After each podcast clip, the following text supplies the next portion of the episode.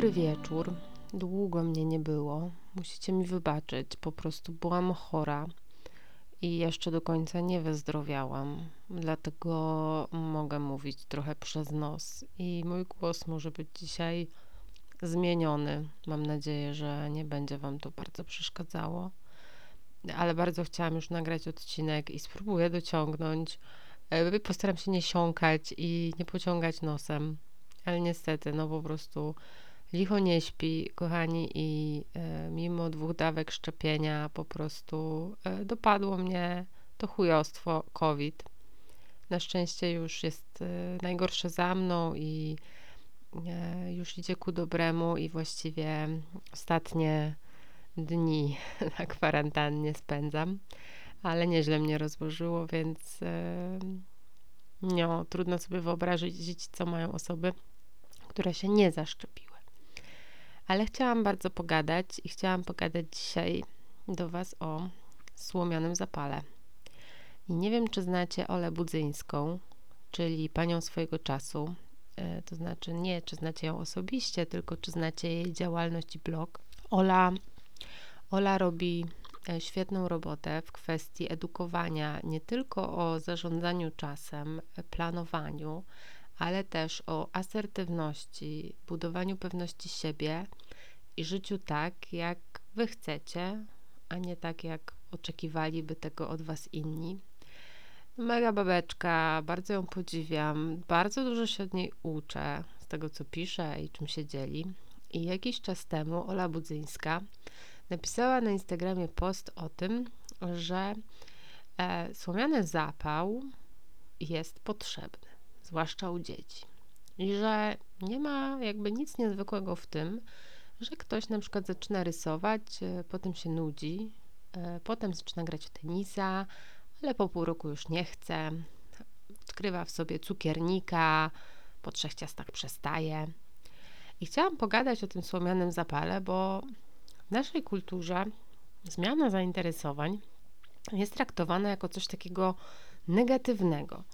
I wartością jest wytrwanie w czymś, a nie zmiana, nieróżnorodność.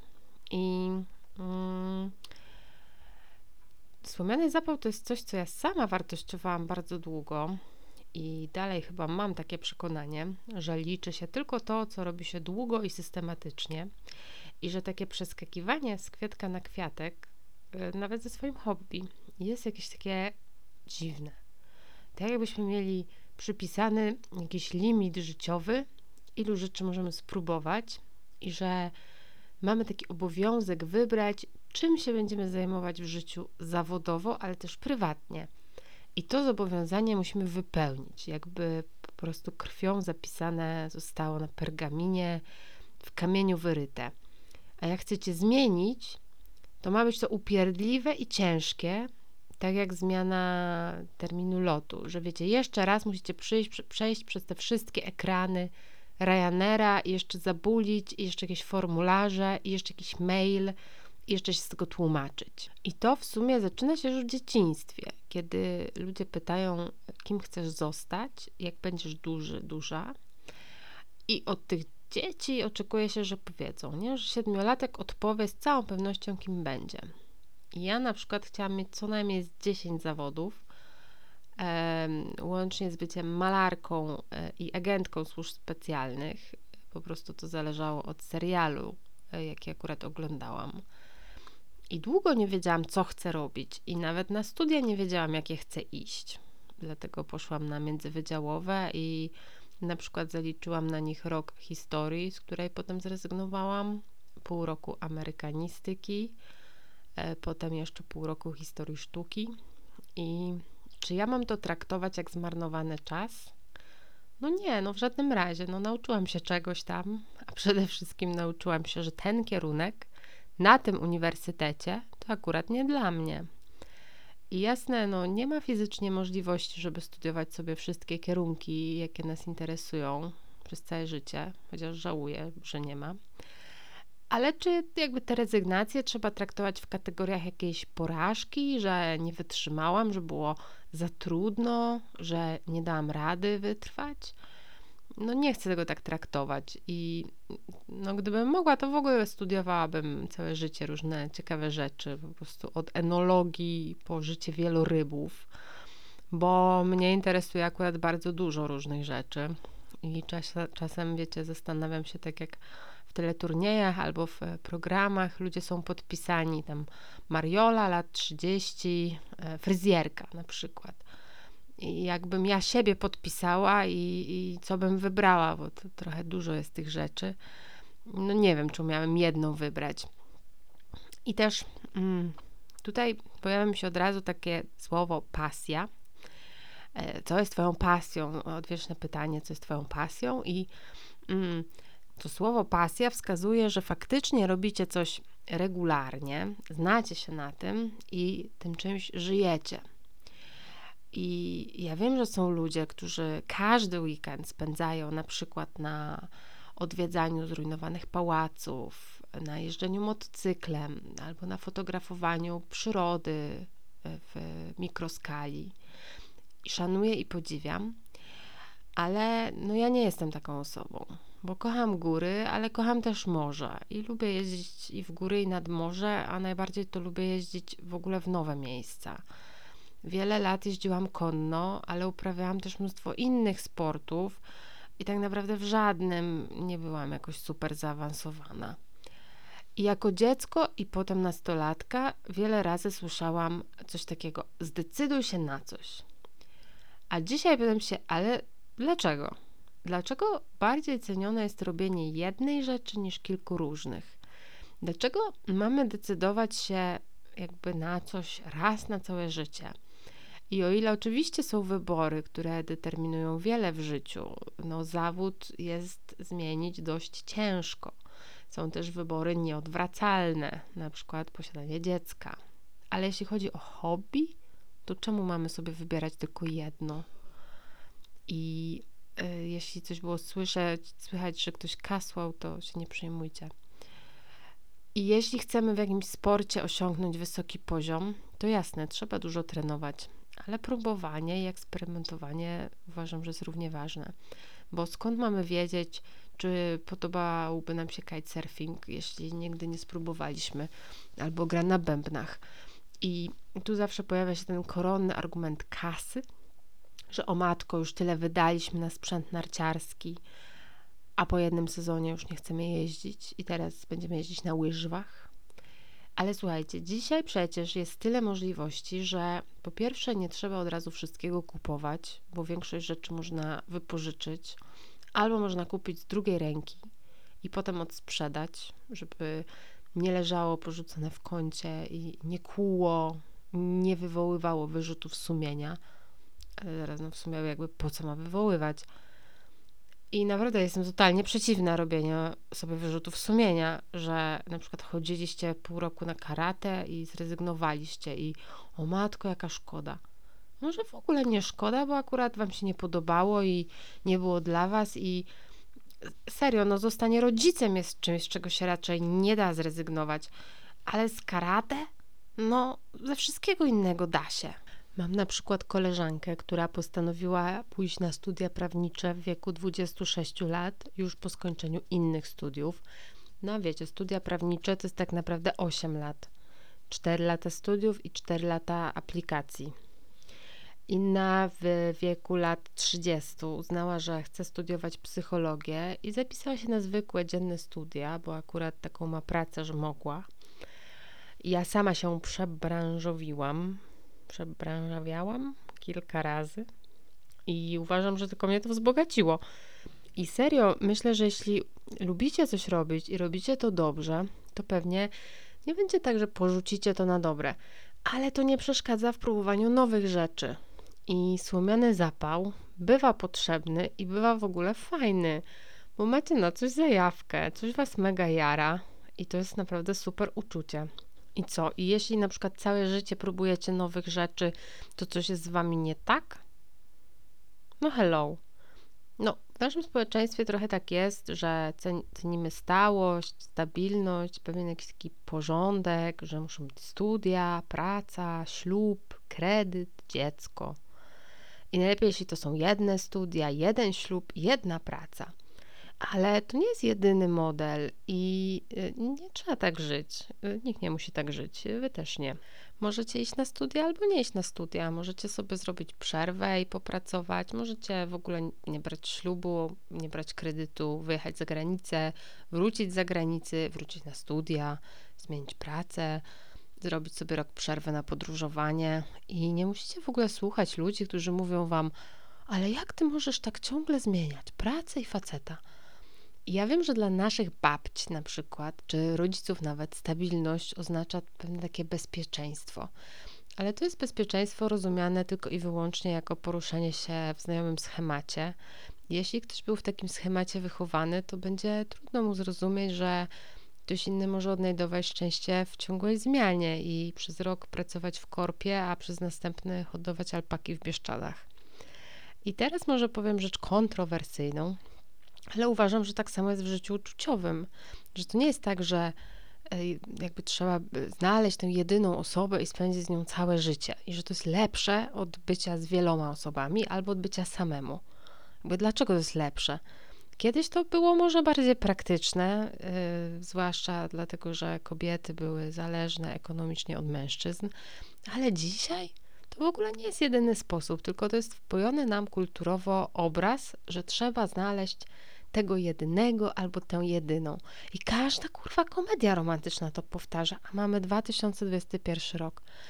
I można mieć w życiu kilka, kilkanaście związków, albo w ogóle nie trzeba mieć żadnego związku i być szczęśliwym i czuć się z tym dobrze i mieć piękne, pełne, wartościowe życie. I wiecie, tak się często mówi, że mm, single czy osoby, które są same, to ciągle coś robią, jakieś nowe rzeczy i że tak zapełniają tę pustkę. Że jadą na kurs nurkowania, potem na kurs gotowania, a potem jeszcze hiszpańskiego do Gwatemali. Ale kurde, no pomyśleliście kiedyś, że to nie jest tak, że jeżdżą, by zapełnić pustkę, tylko jeżdżą dlatego, że mogą, bo jednak związek jakikolwiek to jednak ogranicza. No jest druga osoba do uwzględnienia, kompromisy, te sprawy. A jak się jest singlem, to jednak można sobie ustawiać wszystko pod siebie i próbować ciągle nowych rzeczy. I czy to jest gorsze życie, czy to jest jakieś mniej pełne życie? Albo taki zarzut, ty to z żadnym, z żadną nie jesteś w stanie wytrzymać. No, może nie, może nie jestem, może właśnie tak jest. Może mam problem z tworzeniem relacji, albo może nie trafiam na właściwą osobę. Albo może po prostu pewni ludzie w życiu są nam dani tylko na jakiś czas i po prostu są, potem ich nie ma, coś się kończy, a my ruszamy dalej. I jakby w czym to jest mniej wartościowe niż ta rodzina, drzewo, dom i labrador? Czy szczęście można odnaleźć tylko w stałości? Jasne, że czasami się tak układa, może nie jest to do końca nasz wybór, że czasami człowiek po prostu się uczy lubić taki styl życia. Czasami może chcielibyśmy więcej tej stałości, ale no nie wychodzi. Ale to nie sprawia, że ma się jakieś gorsze życie albo jakieś niepełnowartościowe. I po prostu straszne to jest, bo gdzie się nie obejrzeć, to każda książka, każdy film z tak zwanej popkultury po prostu dąży do wpojenia nam tego wzorca, że e, my i tak gdzieś podświadomie czekamy na tego jednego albo na tę jedyną, żeby już z nim osiąść na stałe, siedzieć w kapciach przed telewizorem, pić herbatkę i głaskać labradora. No i widzicie, miało być o słomianym zapale, a wyszło o związkach, ale generalnie Chcę powiedzieć, że wytrwanie w czymś jest tak samo wartością jak zmiana. I pewnie takie działanie w sposób, że ktoś się zapala jak zapałka na nowe pomysły i ciągle na przykład ma nowe związki i płonie w nich krótko, intensywnie, a potem gaśnie, no to może być męczące, takie wykańczające emocjonalnie.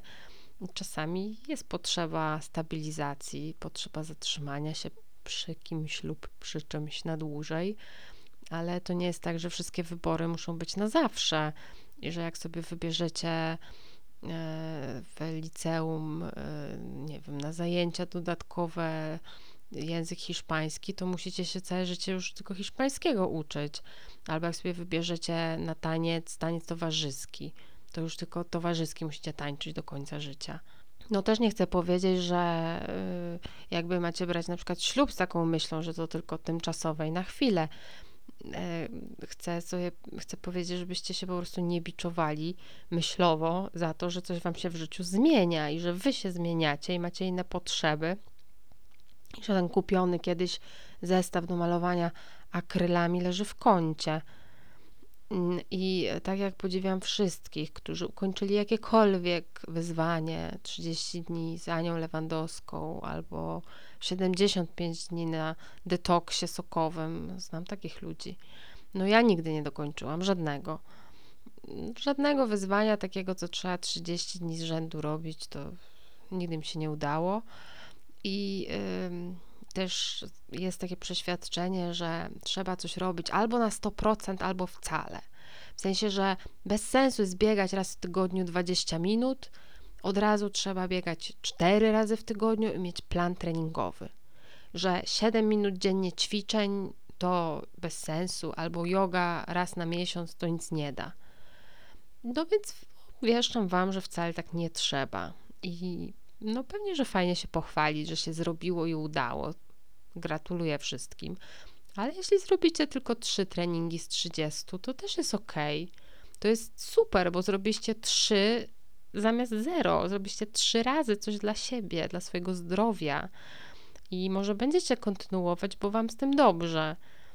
A może nie, może stwierdzicie, że jednak wolicie w tym czasie iść na spacer z psem albo sprzątać łazienkę. I tak też jest dobrze.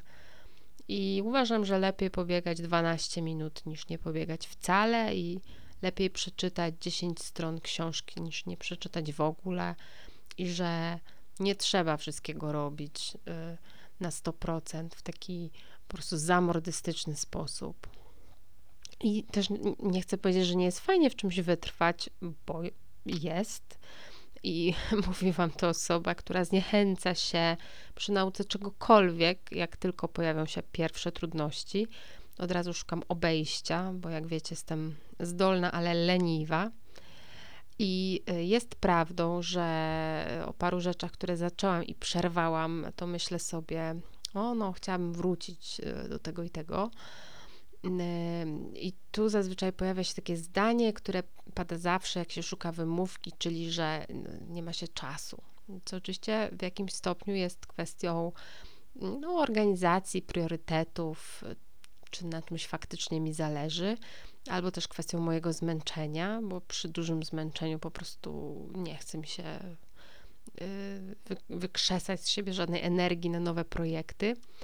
Ale chyba wiecie co, zacznę się uczyć mówienia, że teraz to po prostu nie jest mój priorytet, teraz to nie jest moje główne zainteresowanie, bo skupiam się na czymś innym, a nie, że nie mam czasu, bo no kochani, jasne, że nie da się robić 200 rzeczy naraz, mieć 200 hobby i dwóch chłopaków, e, chociaż niektórzy próbują.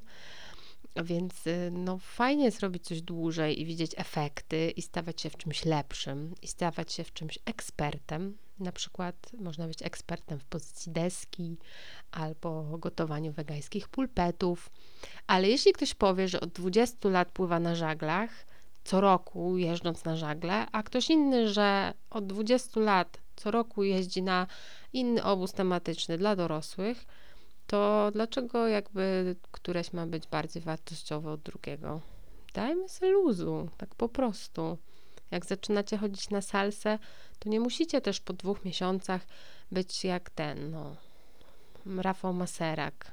Może wam się salsa znudzić. I mm, tak jak do znudzenia powtarzam, że warto niektóre rzeczy doprowadzać do końca w życiu, na przykład y, złe relacje.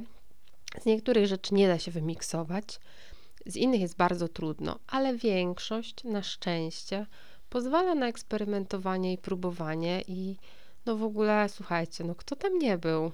No kto z nas nie ma gdzieś w szafie jakiegoś, wiecie, zestawu do dekupażu, którego nigdy nie otworzył, albo wełny i drutów z tylko jednym rządkiem zrobionym, albo jakiś puzli, pięć tysięcy kawałków nigdy nie ułożonych. No, tacy jesteśmy, znamy to, znamy to i nie winmy się specjalnie i nie biczujmy. Yy, może się zmotywujecie i dokończycie, a może nie. Yy, I tak też jest dobrze. I to Wam chciałam powiedzieć, żebyście byli dobrzy dla siebie i zdrowi, bo zdrowie jest ważne. Yy, a mamy teraz listopad, czyli Movember, miesiąc uświadamiania i profilaktyki, między innymi nowotworów męskich, między innymi nowotworów jąder, prostaty, więc drodzy panowie, macajcie się i dotykajcie. Dziewczyny też się dotykajcie i macajcie. E, ja się wybieram na kontrolę lekarską, jak tylko wyzdrowieję, e, bo akurat w kwestii własnego zdrowia warto być długodystansowcem i słomiany zapał Wam tu odradzam. Dbajcie o siebie naprawdę, bo to chujostwo COVID nie odpuszcza i trzymajcie się i do usłyszenia w następnym odcinku Nasze z Longu.